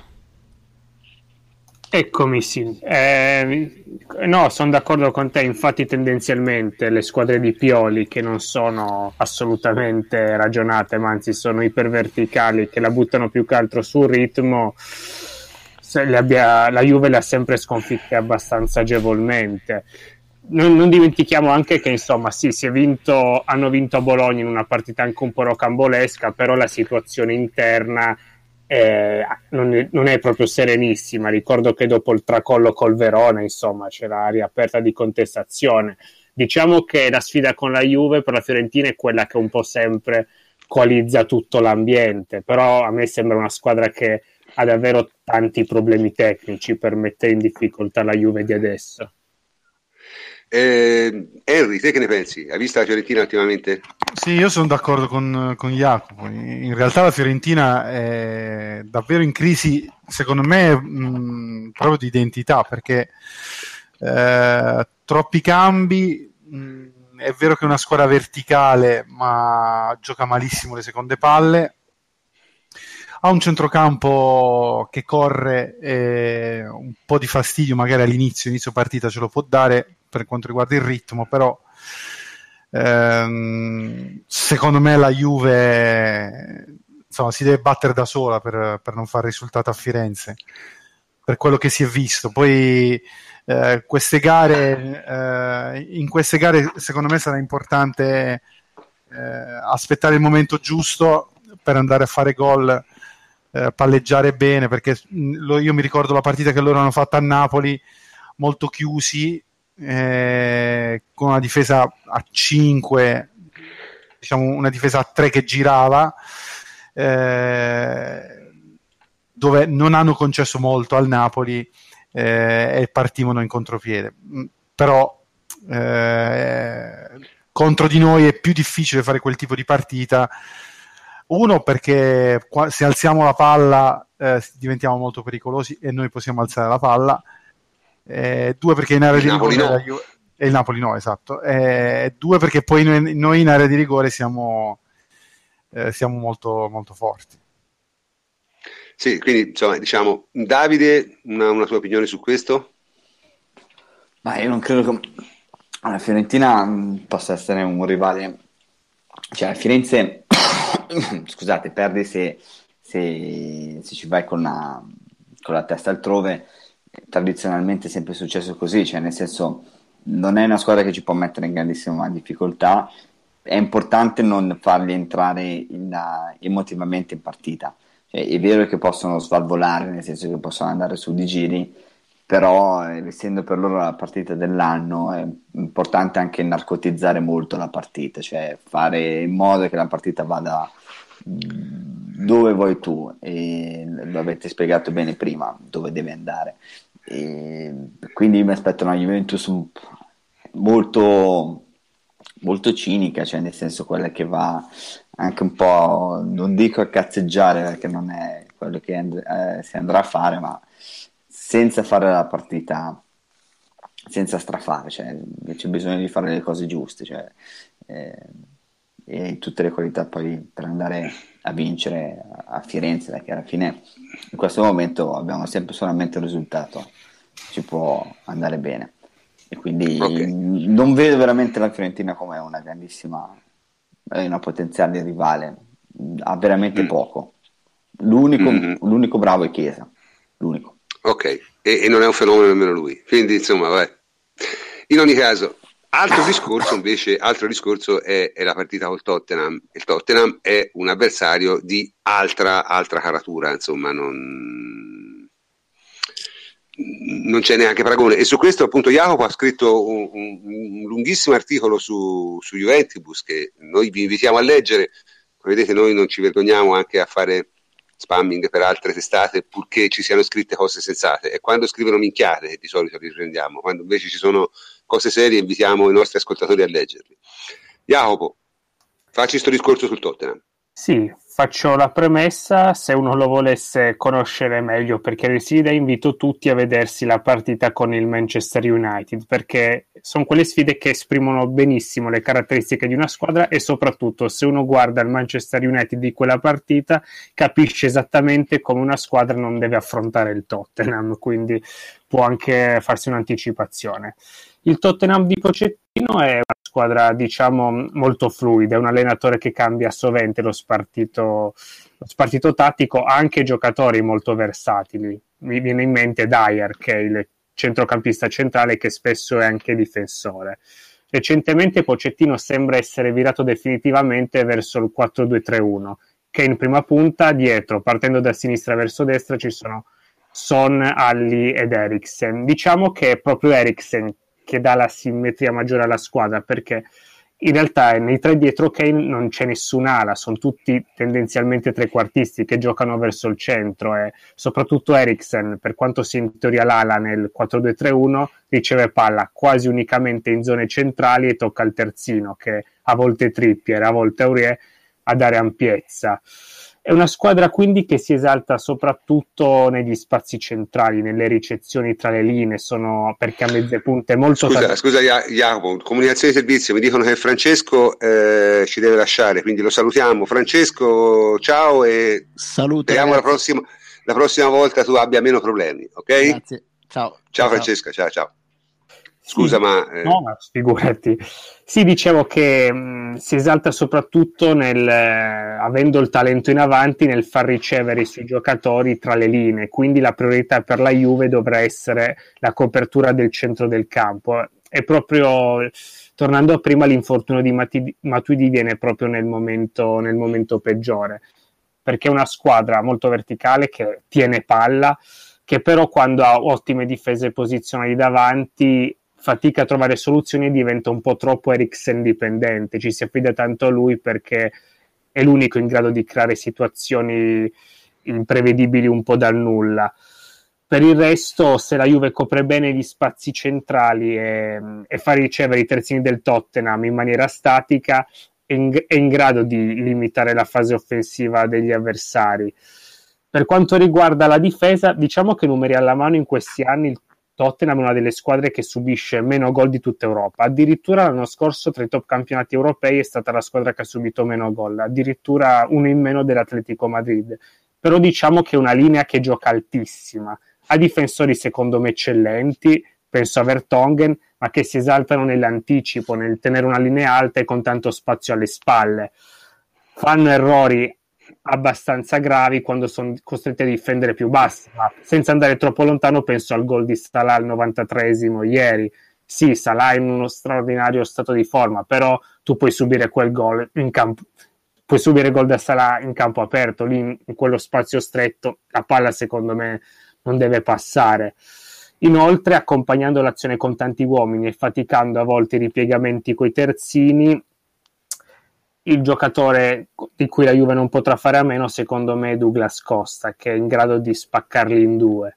Diciamo che è una squadra propositiva, che tiene molto pallone tra i piedi, una squadra con tante qualità. Se la Juve si difende come sa fare e sa limitare bene gli spazi con le solite eccellenti partite di difesa posizionale che abbiamo visto nel corso di questi anni, è in grado di mettere in difficoltà il, il Tottenham, che oltretutto ha il difetto di avere il talento squilibrato nella composizione della squadra. Si basa un pochino, si basa troppo sui, sui giocatori davanti, che diciamo che il, il, il grosso de, della squadra si basa tutto sui, sui quattro in avanti. Sì, no, ma mh, l'impressione che io ho guardando giocare il Tottenham è che una buona squadra, ma che cioè, non ha molte armi per eh, risolvere i rebus tattici che la Juve ripropone, perché il solito discorso con la Juventus, specialmente quando gioca in Europa, specialmente quando ci si arriva, si arriva a questi momenti qui, devi avere due fasi. Cioè ti devi difendere bene, devi attaccare bene. Il, il eh, Tottenham può attaccare bene, il, per difendersi bene deve tenere la linea a 40 metri dalla porta e questa è una cosa che contro la Juventus di solito è mortale, è mortale, perché hai giocatori in grado di farti a pezzi se ti tieni la linea alta. Difatti nessuna squadra contro la Juve tiene la linea alta, neanche il Barcellona. C'è una ragione, insomma. No? Quindi se loro magari cercano di tenere la linea alta, specie a Torino, rischiano. Se la tengono bassa, rischiano uguale perché a quel modo non sanno difendere. Eh, ma la terranno Questa... alta. Io non credo che si snatureranno un, contro la Juve, di solito non, non lo fanno mai. Eh, io, io, ho visto 4-5 partite del Tottenham, non tante.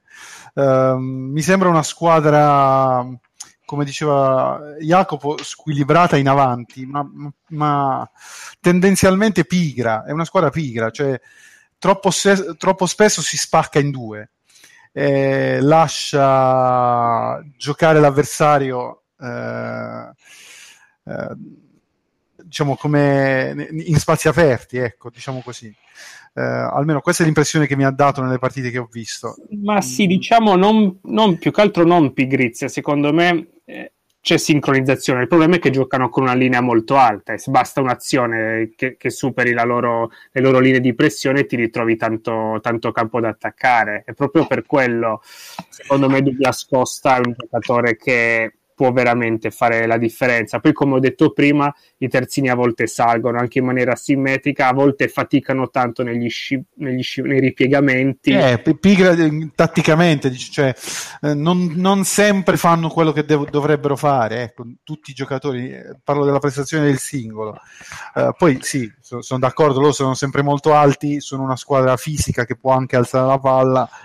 Uh, però insomma la Juve sono d'accordo col prof, non dovrebbe avere così tanti problemi, soprattutto in casa per, per fare... Ripeto, poi intendiamoci, questo va detto, nel senso, è comunque una partita di un livello di difficoltà superiore a quelle che te giochi la domenica in campionato, eh? secondo me. Sì, mm. assolutamente, anche perché giocatori con quel talento in Italia non li trovi, anche solo per, per, quel, quel, per quel dato. Cioè, in Italia, superiore al Tottenham, c'è forse il Napoli e la Roma quando è in forma? Mm, non altri. Quindi è comunque una partita che ha un, un buon coefficiente di difficoltà. Tuttavia, mm, diciamo, la speranza è che la Juve la giochi come gioca quasi sempre in Europa in fase di eliminazione diretta, quindi con grande sapienza tattica, grande capacità difensiva posizionale e con gli uomini che ha davanti, insomma, faccia anche la differenza. Ecco, questo, sì, questo... L'unica cosa si ricollega prima, visto che la priorità è difendere il centro e gli spazi intermedi.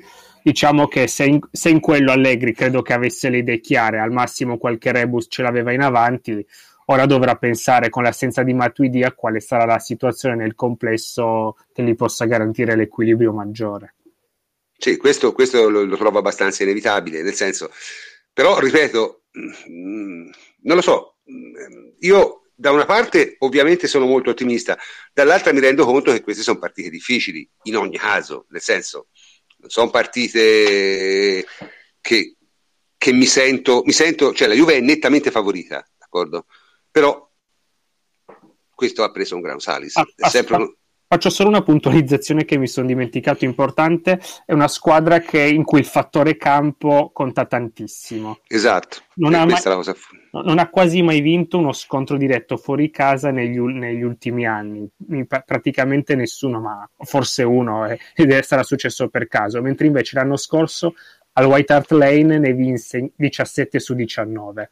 Sì, e... sì, sì, sì, sì, una tipica squadra inglese, casalinga, eh, proprio vediamo, vediamo un po' come, come, si, come, si, sviluppa. Io, boh, non lo so, nel senso. Lo vedremo, ripeto, anche perché comunque, prof, la Juve ha sempre questa grande capacità di, di, fare, cioè nel senso, non solo la difesa posizionale, di fare più partite all'interno della stessa, cioè eh, anche in base a, ai diversi scenari, cioè ti può andare a prendere alta per 5 minuti, 10 minuti, poi dopo abbassarsi. Eh, credo che sia fondamentale davvero cercare di bloccare il centro. E quindi per questo, eh, al di là dell'assenza di Matuidi, il centro al campo a 3 mi sembra la cosa più probabile. A meno che non si voglia giocare a due, ma comunque avendo sempre degli esterni e un trequartista che ti rientrano, cioè eh, non quello che poteva essere il rischio di quello che si era visto inizio stagione con il 4-2-3-1, ovvero che gli esterni non sempre rientravano con puntualità e mettevano in difficoltà non solo la difesa ma anche i due di centrocampo. E quindi lì è importante co- coprirsi. Eh, Marchisio, come abbiamo detto prima, è un giocatore che comunque ha un grandissimo senso della posizione ed è molto bravo anche ad assorbire i movimenti ai, ai suoi fianchi. Eh, e quindi ti può portare meno recupero dei palloni con il pressing, ma qualcosa di più in una difesa posizionale perché lui lì è veramente bravo. Eh, e poi dopo penso che la formazione della Juventus, almeno di, di, di infortuni o di, di influenze, malattie del, di questa settimana sia pressoché fatta. E poi dopo ripartire la Juventus questo lo sa fare, cioè, perché comunque alza la palla sulla sinistra e c'è Manzukic poi dopo attacca con Alexandro. Sulla destra probabilmente giocherà Douglas Costa e va via lui da solo. Eh, devi giocare una partita ad alto livello, ma la Juventus l'abbiamo sempre detto, ha questa capacità di fare la partita che serve a seconda della squadra che ha di fronte e anche a seconda dell'occasione. Eh, certo. Quindi questo cioè, io, io, ce scusate, aspettiamo, cioè nel senso ecco, le, leggo cose di parole. Questo ci aspettiamo. Il ritorno sarà infernale. Ragazzi, la Juventus ha giocato al Camp Nou, al Santiago Bernabeu, al Westfalen Stadium, alla Bayern Arena, cioè in, nel in senso, teoria tra l'altro, loro, voglio dire, giocano a Wembley, tra l'altro. Appunto, loro, non è il loro stadio, eh. cioè, non senso, è il loro stadio. L'hanno detto diverse volte anche loro stessi, cioè, mh, un po' di... hanno sofferto soprattutto all'inizio, ma ancora adesso non lo sentono proprio perché è uno stadio maestoso e cioè, poi dopo il tifo veramente a questi livelli qui conta relativamente, giù casa fuori ma per una squadra come la Juventus non fa differenza, cioè tu vai e giochi, appunto, la partita è quello che succede sul campo.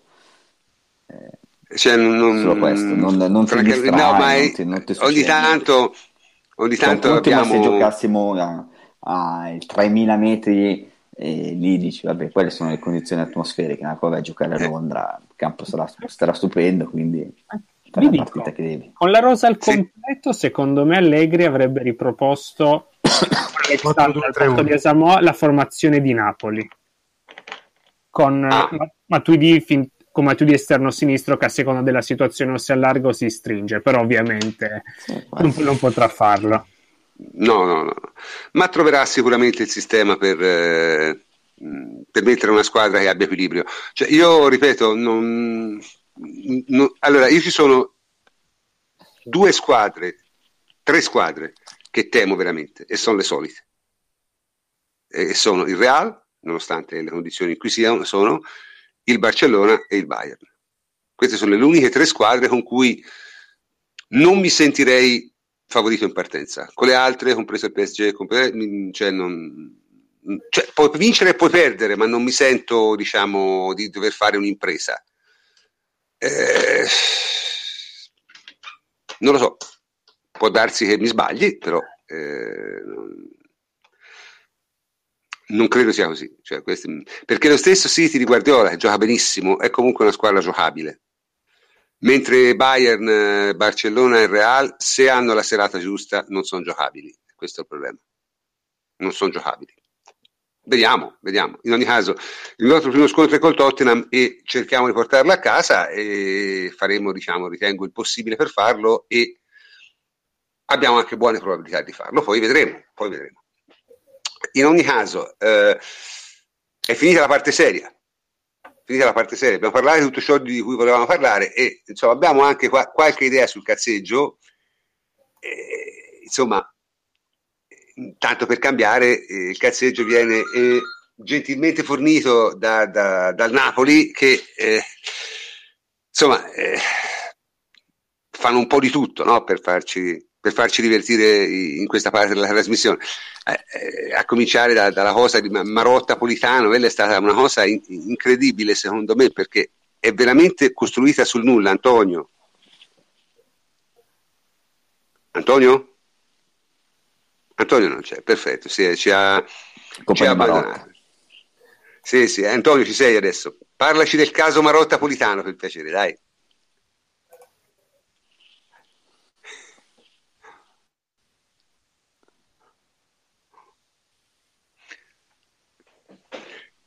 Scusate, intanto sempre nel cazzeggio stanno uscendo le dichiarazioni di Younes.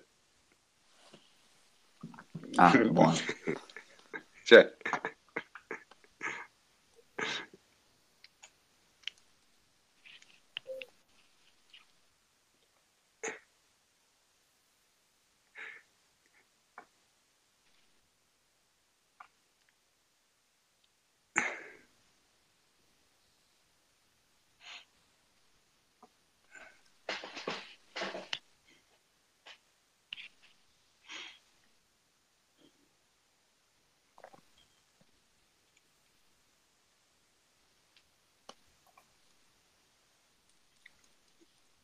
Oh, oh, oh, non ci sentono, Antonio. Sembra che non ci sentano. Eh, ah, si sente solo ridere, si sente solo il prof e gli altri no.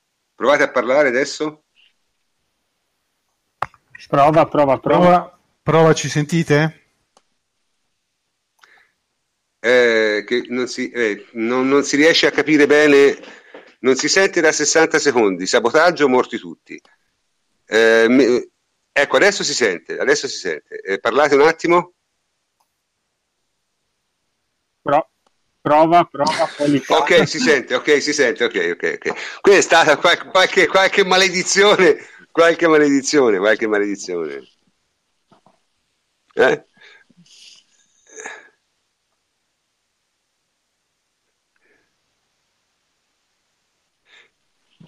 Antonio, sembra, sembra, che non ti sentano qui, sembra che non ti sentano.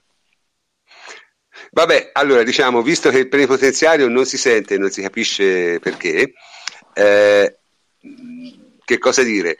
Eh, eh la cosa di Politano è nata perché semplicemente Marotta ha, al, a, a, diciamo, a una domanda precisa ha detto ma per quello che so io il Sassuolo Politano se lo vuol tenere ecco, e da lì è partita tutta la, tutta la, la, la... Diciamo che l'ha cavalcata perché erano già partiti con il fatto che non so perché c'era l'inserimento della Juventus, cioè perché alla fine il giornalismo italiano nel mondo del mercato è quando c'è una rivalità o presunta tale in campionato, eh, in questo caso comunque c'è tra Juventus e Napoli, automaticamente si trasforma e si realizza anche sul mercato e quindi è sempre Juve-Napoli eh, che lotta per eh, ci hanno messo più o meno su diversi giocatori, in questo caso era su Politano.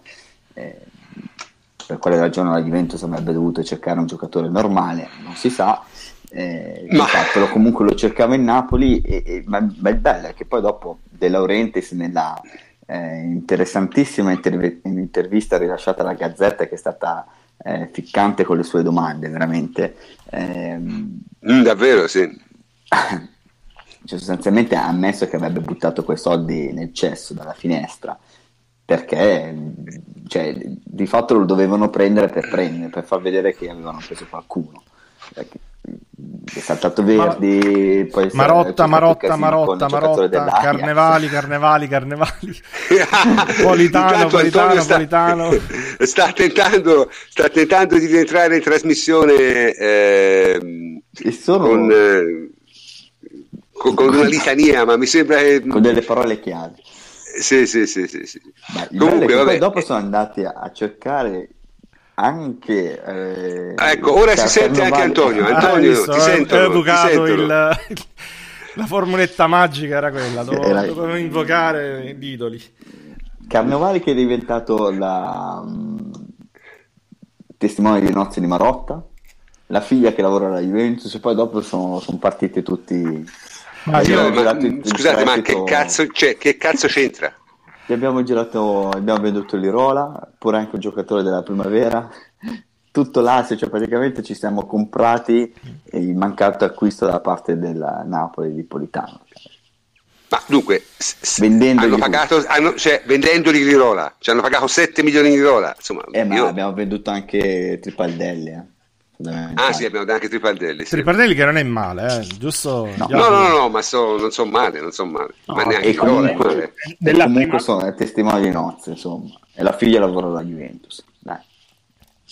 Cioè, è, è, strano, no? Che due fanno lo stesso mestiere e si conoscano, no? Veramente eh, strano, eh, giusto?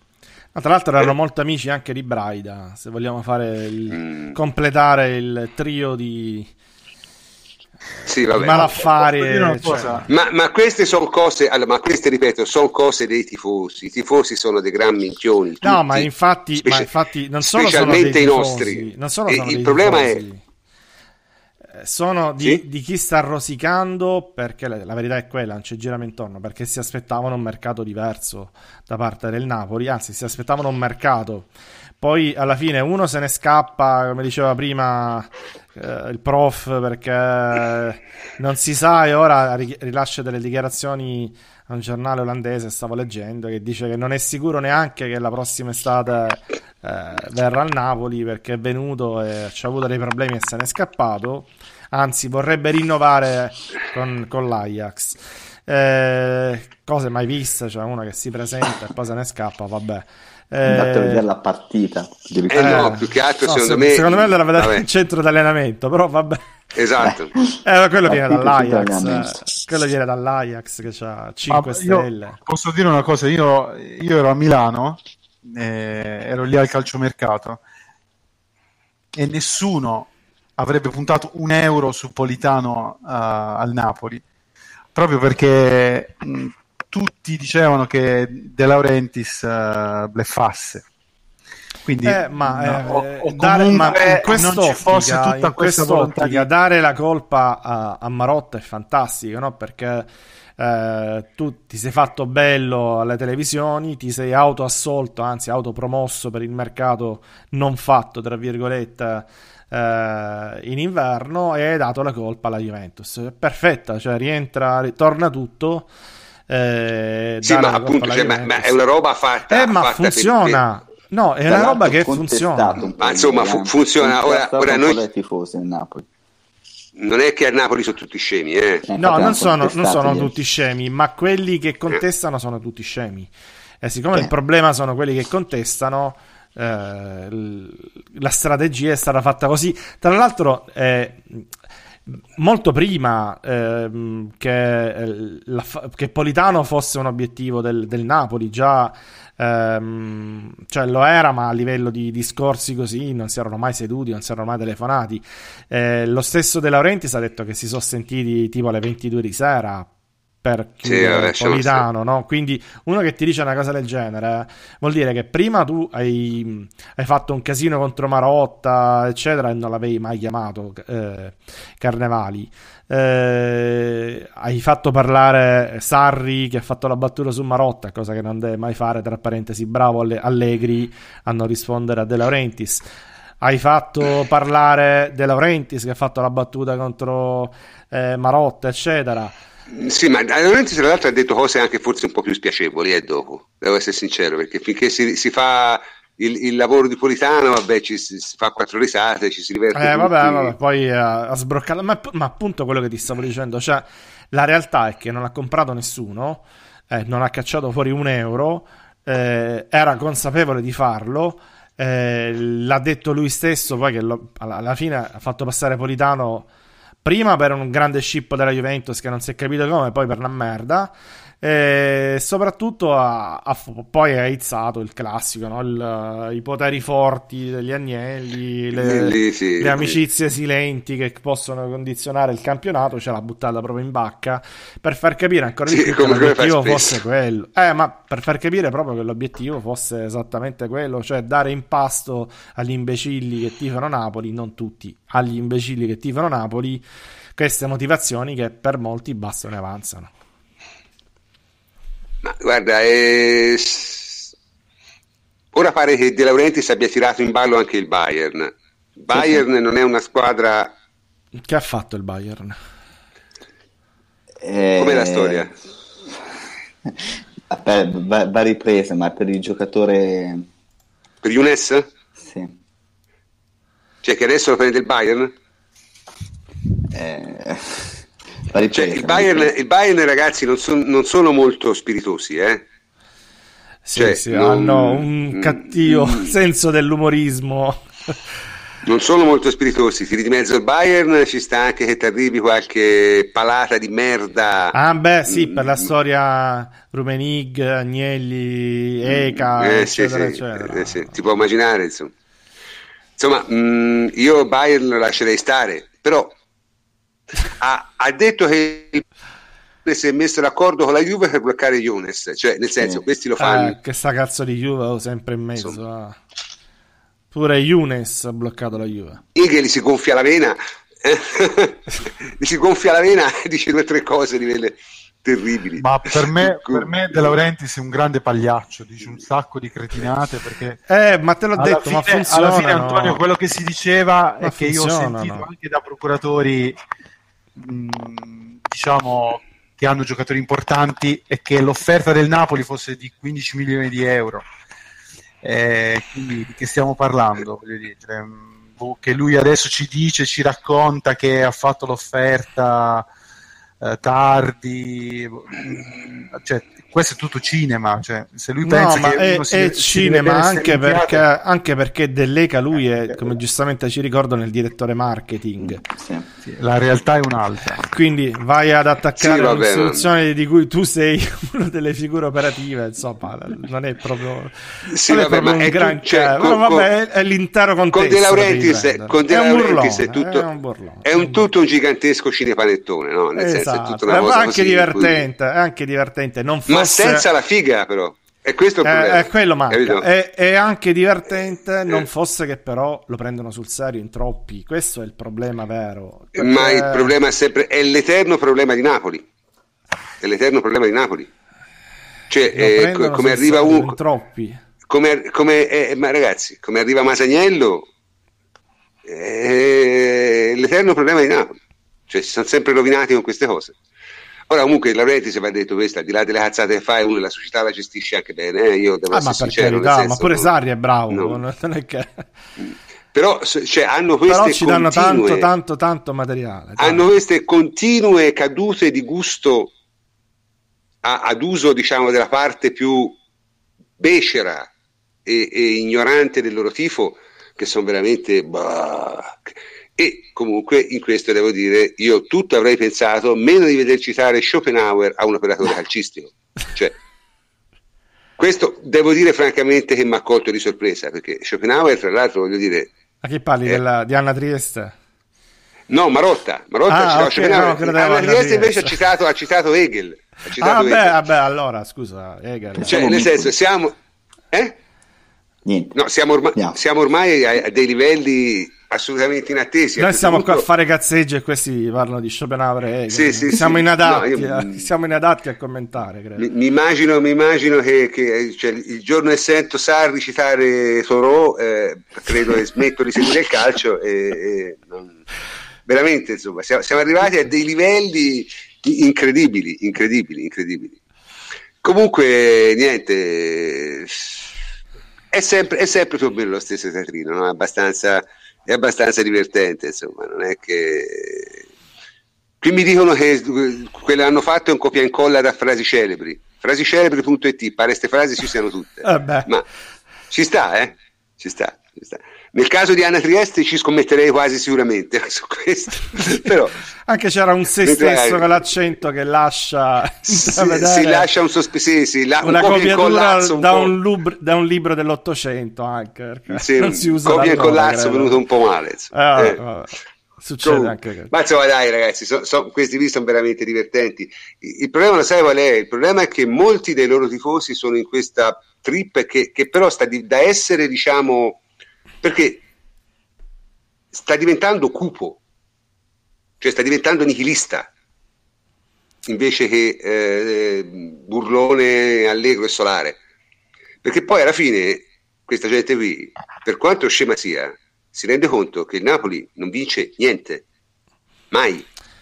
Eh, lo so, e eh. lì è la realtà, no? ti devi scontrare con la realtà e la realtà è... Capito? Eh, perché fine... non hai fatto mercato, non ti sei rafforzato e la Juventus fa turnover eh, senza neanche sentirlo, tra virgolette. Quindi è chiaro che questo, questi siano fatti che, che, che, a Napoli sanno tutti, poi come li prendono, come li evitano, dipende poi dal, dal singolo. Cioè, è chiaro che eh, De Laurentiis ci prova, eh, in tanti casi c'ha ci azzecca perché c'è il supporto anche di molti giornalisti che, che a Napoli sappiamo no? tutto il sì, l'universo no, che c'è eh, quindi... no guarda, guarda la, la, cioè, eh, le conferenze stampa dopo le partite del Napoli io l'ho sentita qualcuna sono una roba che credo nel peggior terzo mondo si vergognerebbero